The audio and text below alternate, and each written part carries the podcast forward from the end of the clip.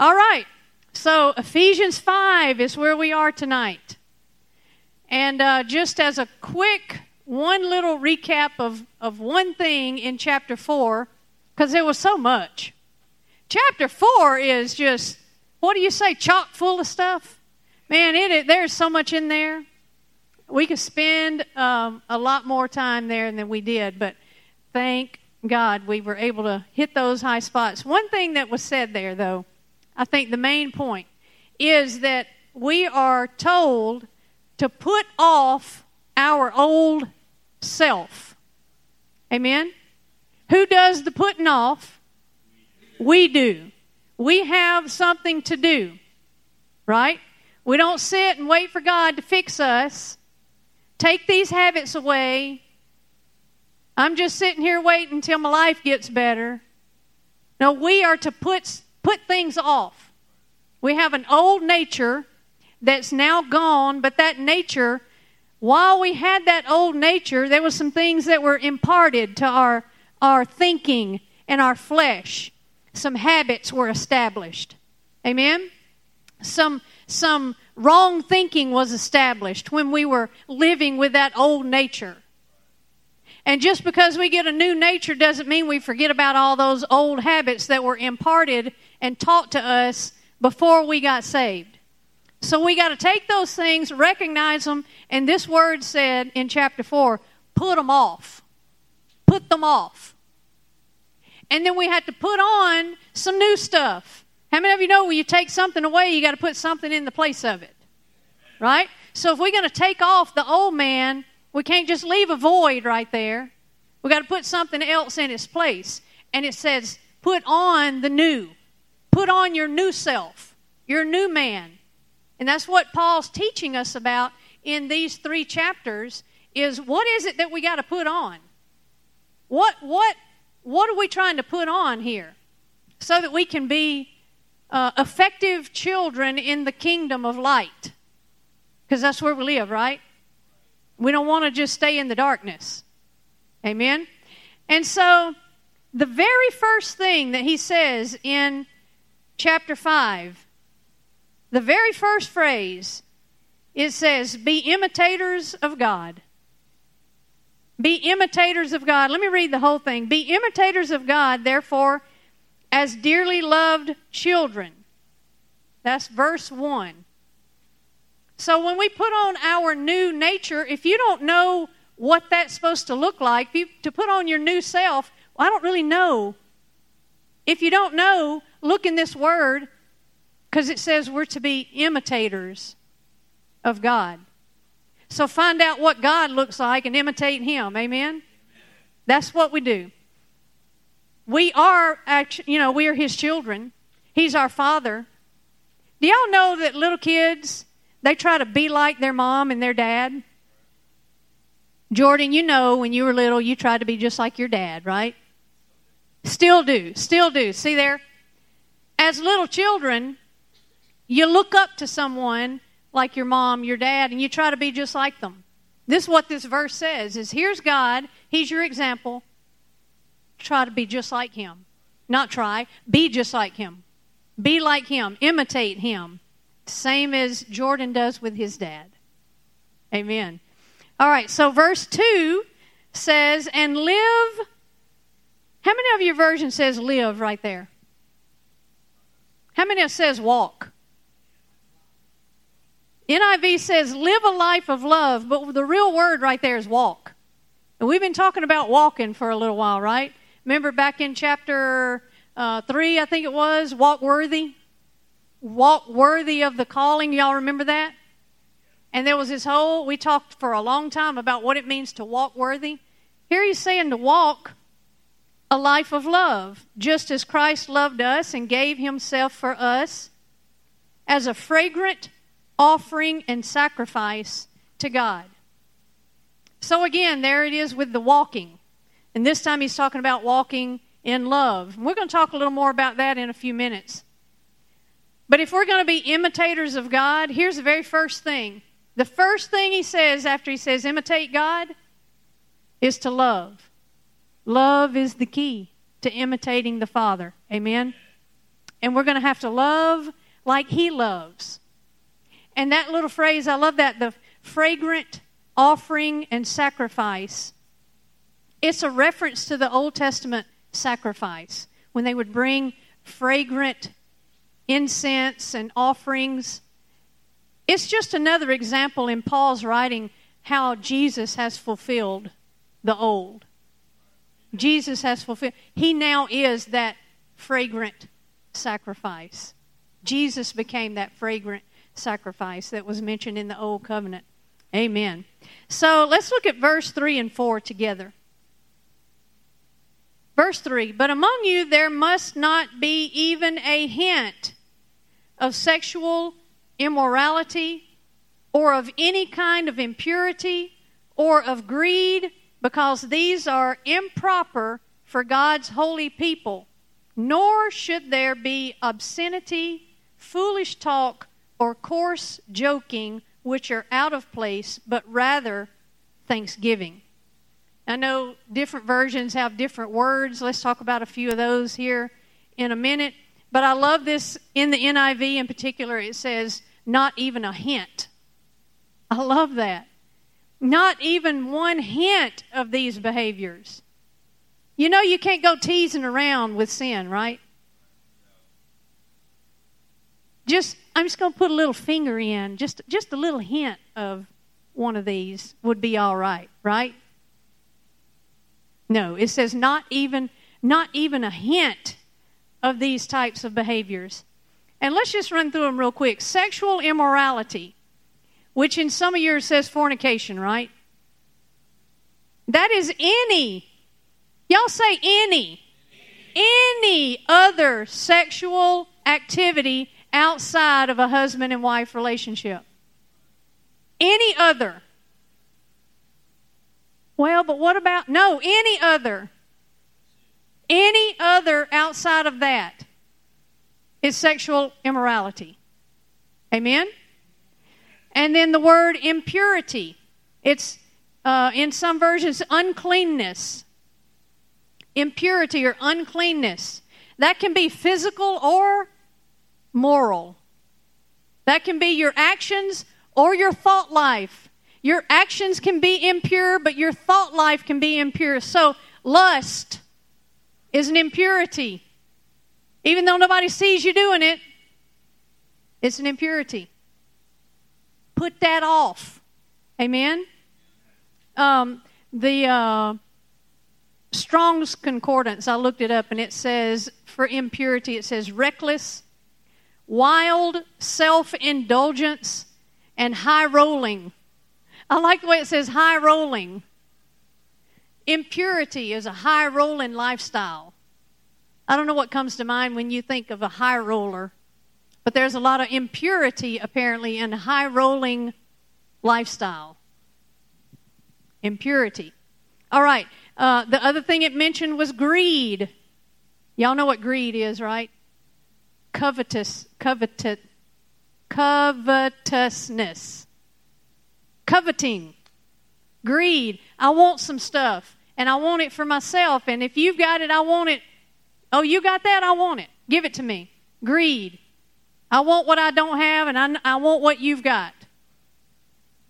A desire for more stuff, a desire for more of anything is greed. All right? Then it says uh, obscenity, that's filthiness.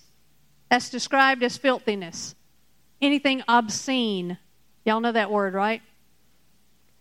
Then it said foolish talk. Foolish talk is just silliness. The, the Strongs again says buffoonery. You ever heard the word buffoon? Someone acting like a buffoon? I would never want to be called a buffoon, right? Foolish talk is acting like a buffoon. It is godless, it is just being dull, like stupid, foolish talking.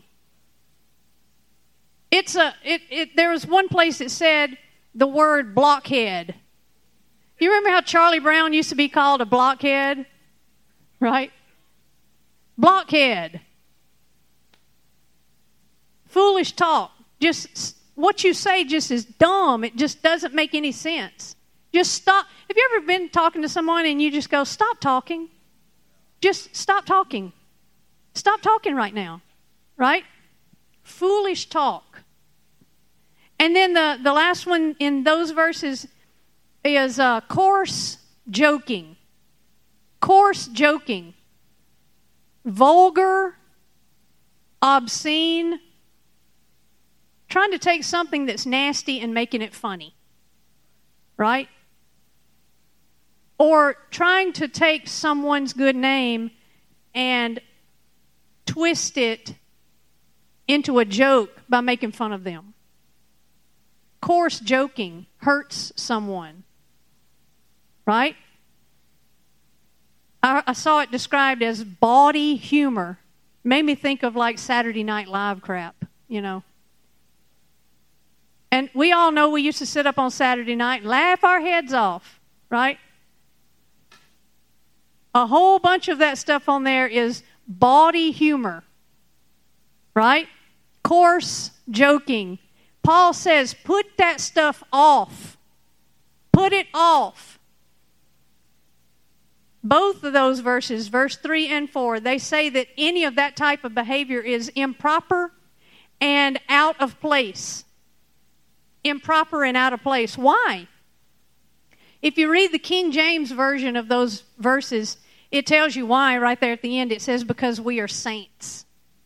We are saints, and the very word saint means holy or set apart. Now, how are you going to be set apart? and be partaking in these worldly ways at the same time? You can't, right? You cannot. You're, you're either in one or the other. And the, the word says we are saints, therefore, we are set apart from this kind of behavior. But we are not unless we put it off. We have to put it off. Amen.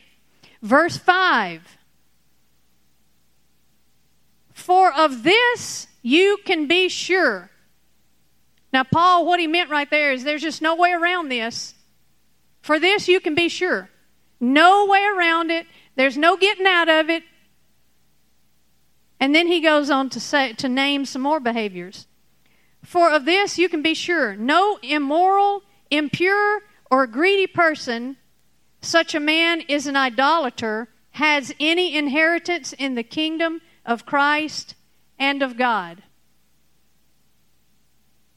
No way around it.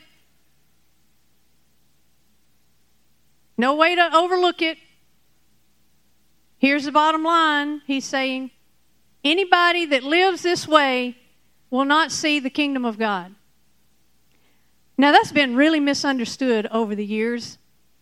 Because I've heard people say, you know, a good um, Christian person makes one mistake, and I actually have heard people say, well, you know, I mean, they blew it. Now they won't see the kingdom of God. I mean, I, I actually heard someone say one time, now you shouldn't, if you have an argument with your husband, you shouldn't slam the door and run out of the house while you're still angry at him, because if you get hit by a bus and die, you're going to hell because you'll die in unforgiveness.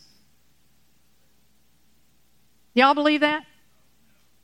I had to not believe that when I heard that person say it. I was like, I'm really not believing you're saying this right now. But this verse is the one that people use sometimes. There are a few others that say, this and this and this, you will not see the kingdom of heaven. Okay? And um, let me just explain a little bit about it. In Paul's day, there were a group of people called the Gnostics. And they thought that it was just fine to act any way you wanted to outwardly because inwardly you were sealed.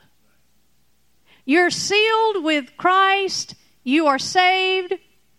And so doesn't really matter what you do outwardly because your spirit is sealed in pureness.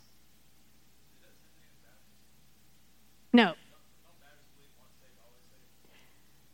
Yes, and that's a little different than this, but you're right. We'll talk about that too at the end. Bring that back up again, Earl. So, they thought that you could just act any kind of way you wanted. And while it is true, now they weren't wrong about the fact that your spirit is sealed. And you you know, you are you are your spirit is pure. And outward sin doesn't affect the, the pureness of your spirit. Okay? But Paul, right here and in other places, has made it very, very clear. Jesus made it very, very clear that we are not to live in sin. Now, you understand I said live in sin. The verse even says people who live in sin are idolaters. What's an idolater? A person that has someone other than God in the highest position. Right? And so you can't be a follower of Christ and have him in the highest position and also be an idolater. Because an idolater has something else in a higher position, like one of those behaviors that we were just talking about. Those things are in a higher position than Christ. And so the word calls those people idolaters. You can't be a Christ follower and an idolater at the same time. Now, I want to be real clear. There is a difference between a person who falls into a sinful situation and a person who lives in sin. Y'all understand that, right? The behaviors that Paul is describing in those verses before, they are literal characteristics of an unbeliever. All of those things that we named, they are the, the nature of an unbeliever. Okay? They describe that person's very inner being. All right?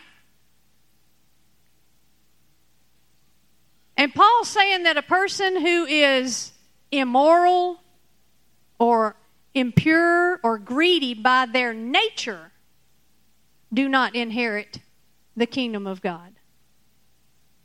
You understand what I'm saying? Christian people People who have been sealed, who are Christ followers, look around, read the news, and look at your neighbors. Christian people do fall into sins. It happens. Someone that is a pastor of a church suddenly falls into some sexual sin. It's a tragedy. People sitting right here in this congregation on a Sunday morning have a Christian, have a, have a, a, a changed nature, but they fall into some sin. It happens. It does happen. Let's look at um, 1 Corinthians 6. Let's go over there for a minute. 1 Corinthians 6, 9 and 10. 9 through 11. Let's look at that.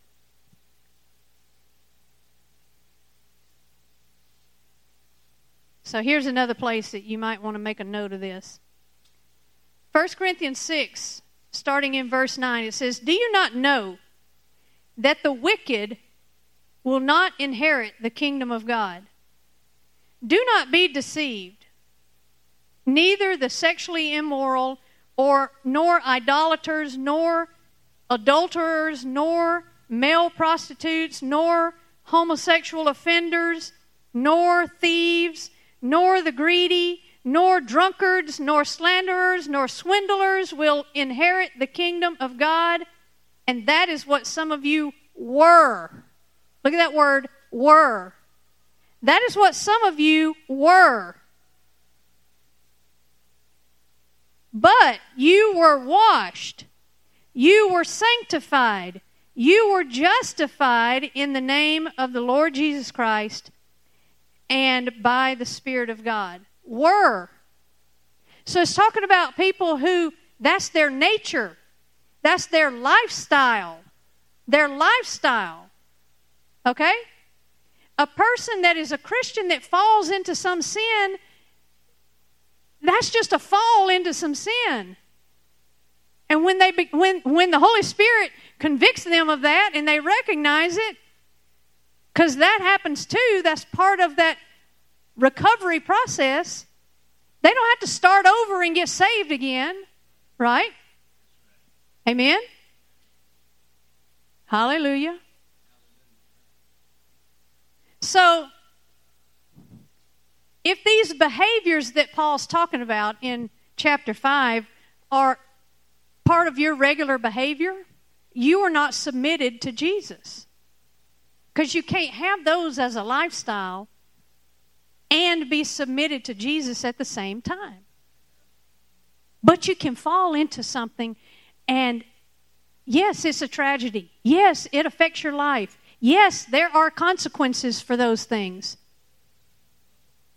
But it's not going to it's not going to snatch you out from the kingdom. It's just going to affect your life in a really terrible way for a little while. Amen unless you begin to make that your lifestyle and you give in to that and you submit to that and that becomes your lifestyle. Um, all right. Hallelujah. So the point that Paul was trying to make right there is as a believer, as a believer, separate yourself from these type of behaviors. Put them off. Be set apart. Amen. All right, verse 6.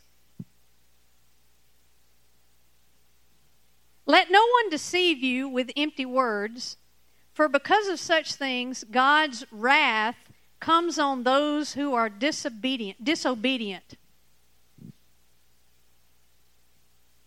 So, who are the ones he's, when he says who are disobedient, who's he talking about? Yeah, unbelievers. The people that live those lifestyles and it says that God's wrath is reserved for them. Did you know God's wrath is reserved for his enemies? In many places in Scripture, God's wrath is reserved for his enemies. We're going to see that again in the next verse. Verse 7. Therefore, do not be partners with them. Now, this is Paul. He's giving instruction. He just, t- he just said, Here's some uh, unbelievers, those that are disobedient. Don't partner up with them, he just said. Do not be partners with them. Does that mean never associate with an unbeliever? There's a difference in it, hanging out with somebody and partnering up with them, right? Now let's just take a look at that.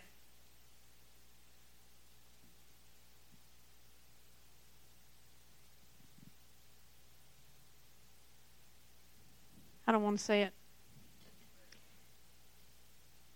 If I happen to sin in one of the ways that we've talked about, I'm a Christian and I happen to sin in one of those ways, does God's wrath come down on me?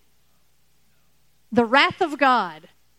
Every time I think of the wrath of God, I, I, I see that, uh, what's that movie, The Ark, Austin, where the, that big lightning yeah, whatever comes out of the sky, wrath of God, you know.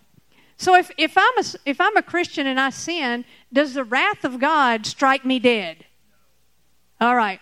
So what do we know about the wrath of God? Anybody? What do you know about the wrath of God?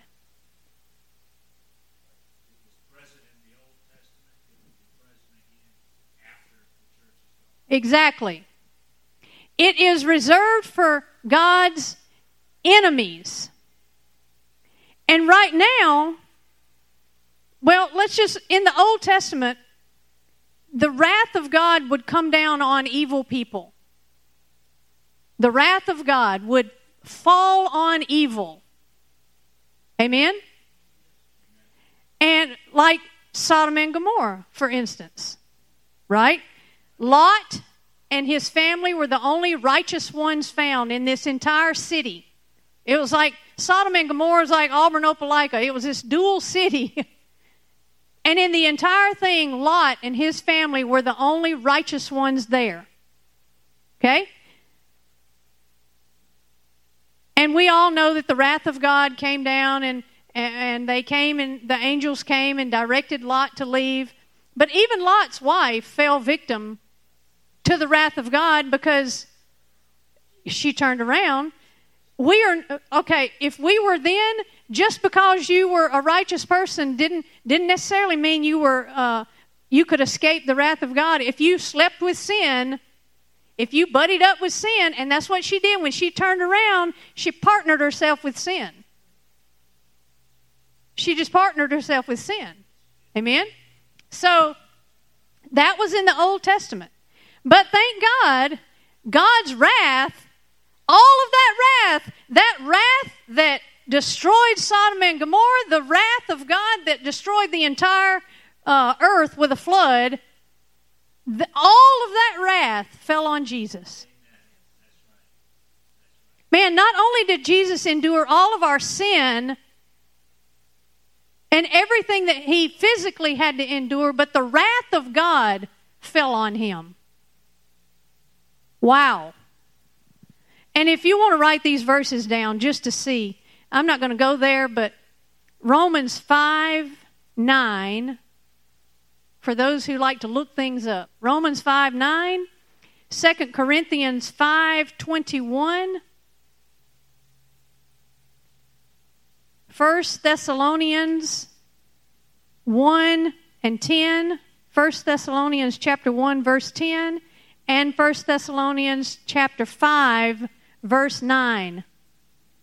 All talk about what we're talking about right here about God's wrath. New Testament verses to lead you along, okay? So, because of Jesus, everybody say, Thank you, Jesus. Because of Jesus, God's wrath does not come directly or intentionally on believers when they sin. Okay? Even knowing that. So now, oh, you know, some people say, thank goodness, God's wrath not going to fall on me. I can, you know, I'm, I'm safe to sin now. Does that give us free, like, okay, good, I'm not going to be hit with a lightning bolt. It's okay if I just dabble in this little sin. Right. Amen. We still want to please God. Amen. The love of God drives us to want to live a holy lifestyle. Amen. However, some Christians fail to remember, just like Lot's wife, that shacking up with sin comes with consequences. Shacking up with sin comes with consequences. Amen? You cannot play with fire and not expect to get burned. You can't dabble. And then when you do get burned, you can't go blaming God. That's what a lot of people do. They dabble in sin, then when they get, you know, some consequence falls on them, then they want to blame God. God didn't protect me. God didn't this. God didn't that. Amen? God didn't do that to you. He said in His Word, don't be playing around with that kind of stuff. Amen? But thankfully, God will pick you up, turn you around, set your feet on solid ground. Amen? Never leave you, never abandon you, never forsake you. He's always right there. But He's not going to drag you back of His own effort. Hallelujah.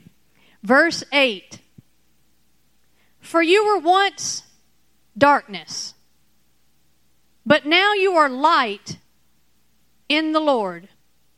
Live or walk as children of light. How many of you says walk? There's that walk again. So you are not gradually becoming light. You know, you got saved and then you're gradually becoming light. children of light. What does this say? You were once dark, now you're light. You are light in Him. In Christ, you are light, the light of the world. How you think the light is going to shine in this earth? I'm talking about the light of Jesus. Jesus is not going to come back down and shine his light until the end. So, how's the light shine? Through us. It says, We are light. And so, Paul is saying, if you are light, then act like light. Act like holiness. Light is holiness. Act like the holiness that's in you. Verse 9 For the fruit of the light consists of all goodness, righteousness, and truth. Did you ever try to grow some like flower seeds in the dark? I mean, I know there's like some weird ones that grow like in the dark or whatever, but in general, if you want to grow some corn sprouts, you got to give them some light, right? They won't grow in a dark, cold closet, right? Seeds need light to grow and to produce. And that is that's really what Paul's saying right here. Ungodly, unholy behavior puts you in a dark place. Ungodly, unholy behavior that we just talked about puts you in the dark and you can't grow and you can't produce.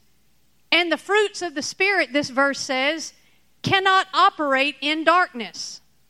So you acting this way puts you in a dark place, and nothing can produce in your life. Amen?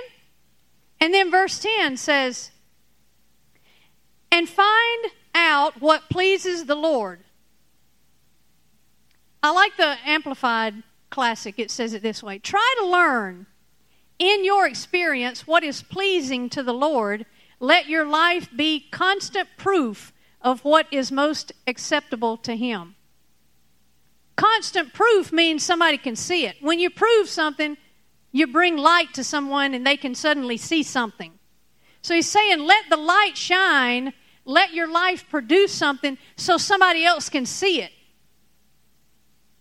Right? Don't put yourself in the dark, in the closet, so nobody can see the light in you or what's being produced in you. Let the light in you shine for others to see. You show it with your actions, with your behaviors, those things that are acceptable to the Lord. Amen? And then verse 11 have nothing to do with the fruitless deeds of darkness, but rather expose them. Now, here's a job that we have to do. We got a job right here that he's just given us to do. Let me read that one in the Amplified. It says, Take no part in and have no fellowship with the fruitless deeds and enterprises of darkness, but instead let your life be so in contrast as to expose and reprove and convict them. Now, that verse says a whole lot right there. Notice that it says that we should have nothing to do with the deeds, not the people. It didn't say don't have anything to do with people that don't act right. It says don't have anything to do with the deeds of darkness.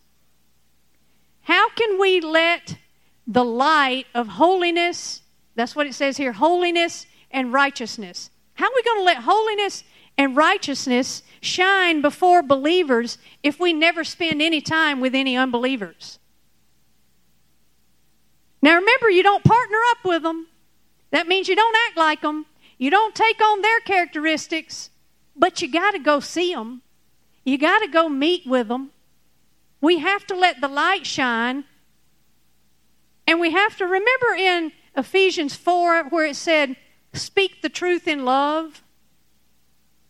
We got to get with them so we can speak the truth in love. And that's what this verse is saying is that we've got to let we have to say some things to them.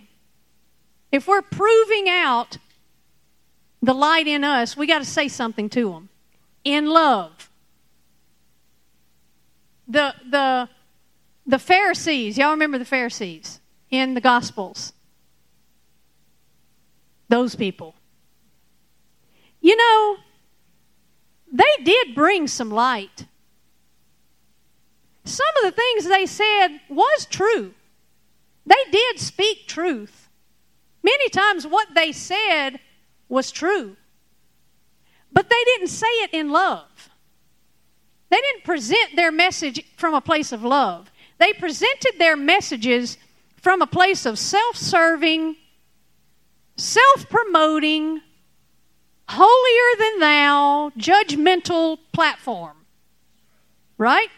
And that didn't work because there was no love in it. And Jesus called them hypocrites. You hypocrites. Saying all what you're saying when you act the same way, and they were just saying it to make themselves look good, to look smart, to, to be right. Right? Love is the key again. You got to present these truths to your unbelieving friends in love because presenting it any other way is not going to penetrate the darkness. Amen? Verse 12 For it is shameful even to mention what the disobedient do in secret. Now let's think for just a second. Do you think the best way to bring the devil down is to highlight his greatest accomplishments?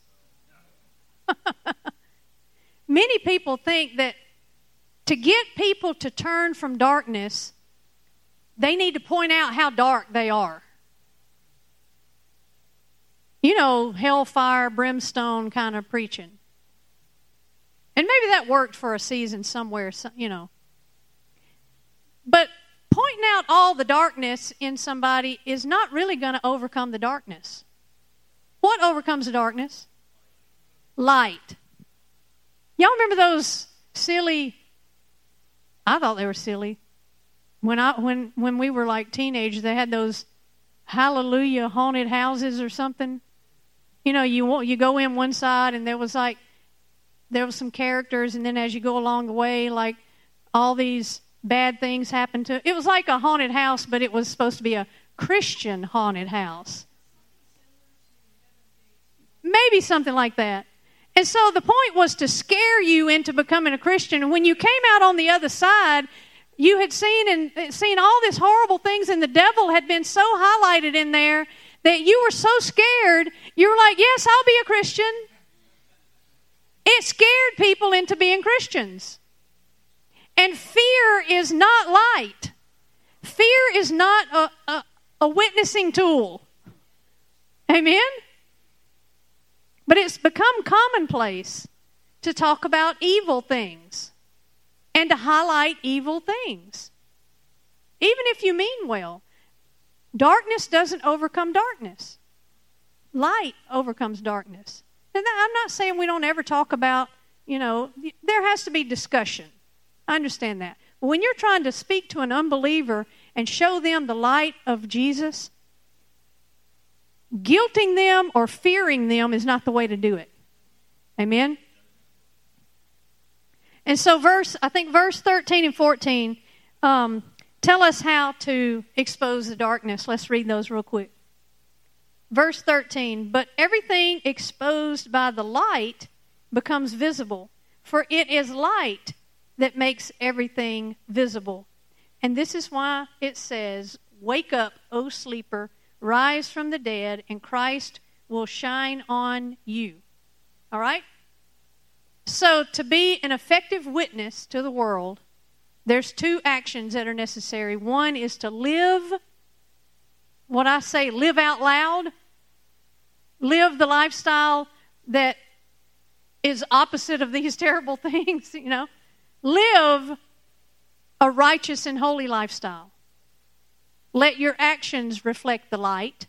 And the second thing is to speak out loud. Tell unbelievers that they're lost. They need to know they're lost.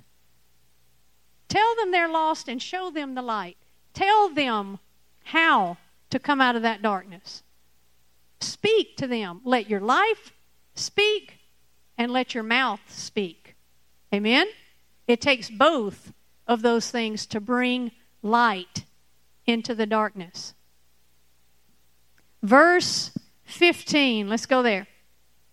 I'll read 15 and 16 together. It says, Be very careful then how you live or walk, not as unwise, but as wise, making the most of every opportunity because the days are evil. So, Paul's point right here is we need to be alert, ready all the time, making the most of every moment. We don't let a single moment pass us by. What if you had a moment to change someone's life and you were just like, eh, maybe tomorrow? Lourdes, what if you told that man, Can you pray for me? And you said, I don't have time. Right? Make the most of every opportunity because we are the only light that some people may ever see or hear. Amen? But I want to focus a minute on that word walk. Or my version says live, but it's the word walk. And we've seen that word now already in Ephesians six times. So it must be important. Paul describing our walk or our life, our living. Amen. So in Ephesians 2:10 it said walk in good works. In Ephesians 4:1 it said walk worthy of the calling you received. Ephesians 4:17 said walk no longer as the Gentiles do. Ephesians 5:2 we just read it says walk in love. Ephesians 5 8, we just read that. Walk as children of light. And then this verse, Ephesians 5 15. Some of your versions say, walk cir, circumspectly. Sorry, stumbled that word. It just means with consideration of what you're doing, intentional. Amen? So that word walk it's the idea of how you conduct yourself. It's how you conduct yourself. You're supposed to live in a particular manner, right? The way we walk, the way we live our life is of the utmost importance. It's not something that you can just say, I can live any way I want to. I'm sealed. No, it is of an utmost importance, the way that you walk your life out. Amen? Verse 17 Therefore, do not be foolish, but understand what the Lord's will is. All right, so Paul's saying the only way we're going to be able to walk this way, bringing the light to the lost, is to know God's will. So we want to bring light to our unbelieving friends. We got to know the will of God. Amen? His general will is easy to find, it's in here. You can find the will. People say, you know, you just can't know God. He's mysterious. Who knows what He's going to do next? No, His will is right here. It's in here. God's will is that everyone be saved. God's will is that everyone is free from bondage. God's will is that we prosper and be in health. There are verses that say that's God's will. Amen? But His specific will for your life might be a little harder to find because I can't tell it to you. Your neighbor can't tell you what God's will is for your life. He's going to reveal that to you. How? Through the Word and leading of the Holy Spirit. But you got to know His will to be able to go and bring light to someone else. Otherwise, how are you going to be a spokesperson for someone that you don't know? Right? If if I ask Earl to come up here and tell us all about UPS, he can do that. Because he's very familiar with UPS. Amen? If I ask Tim to come up here and tell us all about UPS, not so much. Right? You got to know somebody to go and proclaim things about them. So you got to know what God. How are you going to go to somebody? What if Lourdes, this man, asked her to pray, or could you pray for my shoulder? And she didn't know the will of God, and she said, "Well, I don't know. I don't know if God wants to heal you or not heal you." That would be a misrepresentation of God because He does want you healed. Amen. We got to know that before we go out and try to be somebody, right? That's why we come on Wednesday night so we can learn some stuff. Amen. Verse 18 Speak to one another with psalms, hymns, spiritual songs, sing and make music in your heart to the Lord. Hallelujah. Huh? Did I mess it up? That's 19. Do not get drunk on wine. Oh, let's go back here. This is good. Do not get drunk on wine, which leads to debauchery. That's a fun word. Instead, be filled with the Spirit. Now, y'all gonna want to hear this. I'm glad we didn't skip that verse. Let's just go ahead and get this whole wine thing out of the way, okay? Y'all want to stay a little late just to hear about wine, don't you? I wish there was a clear verse that said, don't drink.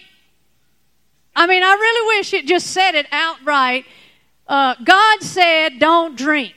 I wish it was that simple. Okay? But sadly, there is no such verse. There's not one that says, don't drink wine. Darn it. Jesus drank wine. He turned water into wine.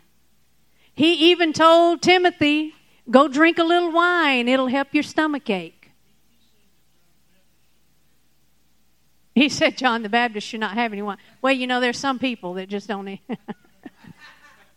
just stay far away from it. Okay?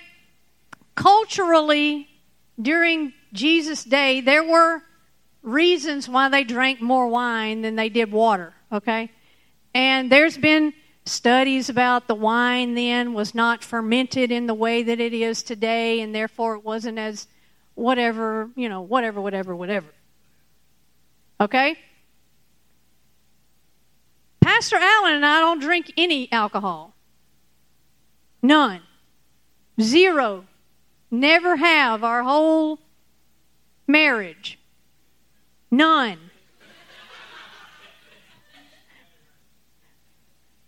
We don't drink it at all. Here's why. Number one, we don't like it. That's a good reason. Ew. Number two, we have set ourselves apart from the world. Okay? Number three, we don't want to do anything that might cause someone else to stumble. All right? And number four, we have set a standard before our family and our flock. And this is our standard. Okay? Those are our reasons. We don't touch it at all. But if you're trying to find you a scripture that says drinking is forbidden, keep looking because it's not there. All right? What the scripture does say is don't be drunk with wine. I really wish I could tell you there was a verse that said don't drink. But I can't do that. It's not there. It says don't get drunk. Does that give you permission? Thank goodness Miss Michelle just said there's no verse that says not to drink. So, uh, man, we can just drink. Right up to the point where we don't get drunk. Did y'all hear me say that? No. I just said we set a standard and we're trying to show you. No, okay. All right. But here's what it does say after that it follows that up with a command. I said a command, not a suggestion. There's a command in that verse. It says, Be filled with the Holy Spirit. Not maybe be filled, or could you think about. It says, be filled with the Holy Spirit. And that's the kind of drunk I'm looking for right there. Right? This phrase is actually a present tense phrase. It should read, be being filled. Be being filled. It's a it's commanding a continual, ongoing, repeating action of being filled with the Holy Spirit. And if you look at Acts 2 4 and Acts 4:31, those two separate times of the infilling of the Holy Spirit is the same bunch of people. Amen? There's an initial filling and then there's an ongoing filling. Be being filled. All right? And so, the Holy Spirit's control and His influence over our thinking and over our flesh are a reflection of how well we have renewed our mind to His will. Okay, so how we think and how we act is based on how we have renewed our mind to the will of God. Amen?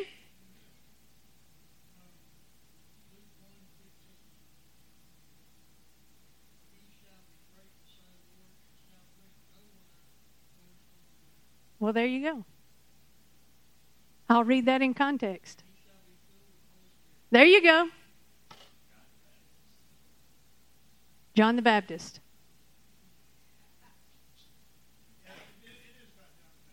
Yes. Make a doctrine. There we go. We just made a doctrine. Put it in the statement of belief. Hallelujah. All right.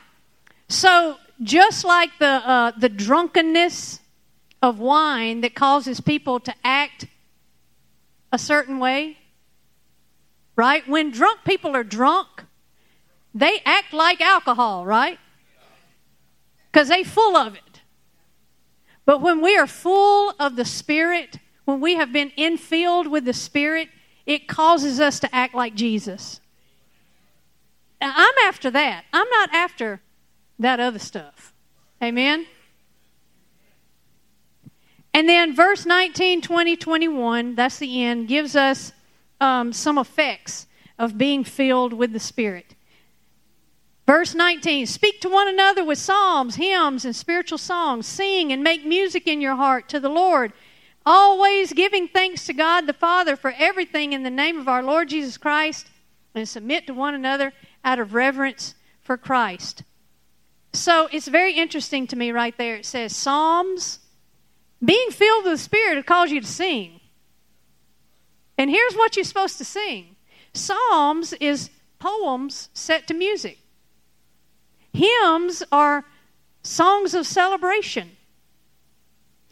And spiritual songs are an exaltation of spiritual truths. Amen? And then the, the other verse, giving thanks, is the opposite of highlighting our problem. It's highlighting the, the promise, highlighting the good stuff. And a whole bunch of our songs are not about that kind of stuff. We sing some of these songs, radio Christian music, all about the problems in our life, huh? Not we. I don't. No, uh, I don't. I hope y'all. I hope you can recognize some of this Christian music for what it is. Okay. We're supposed to sing psalms. That's poems.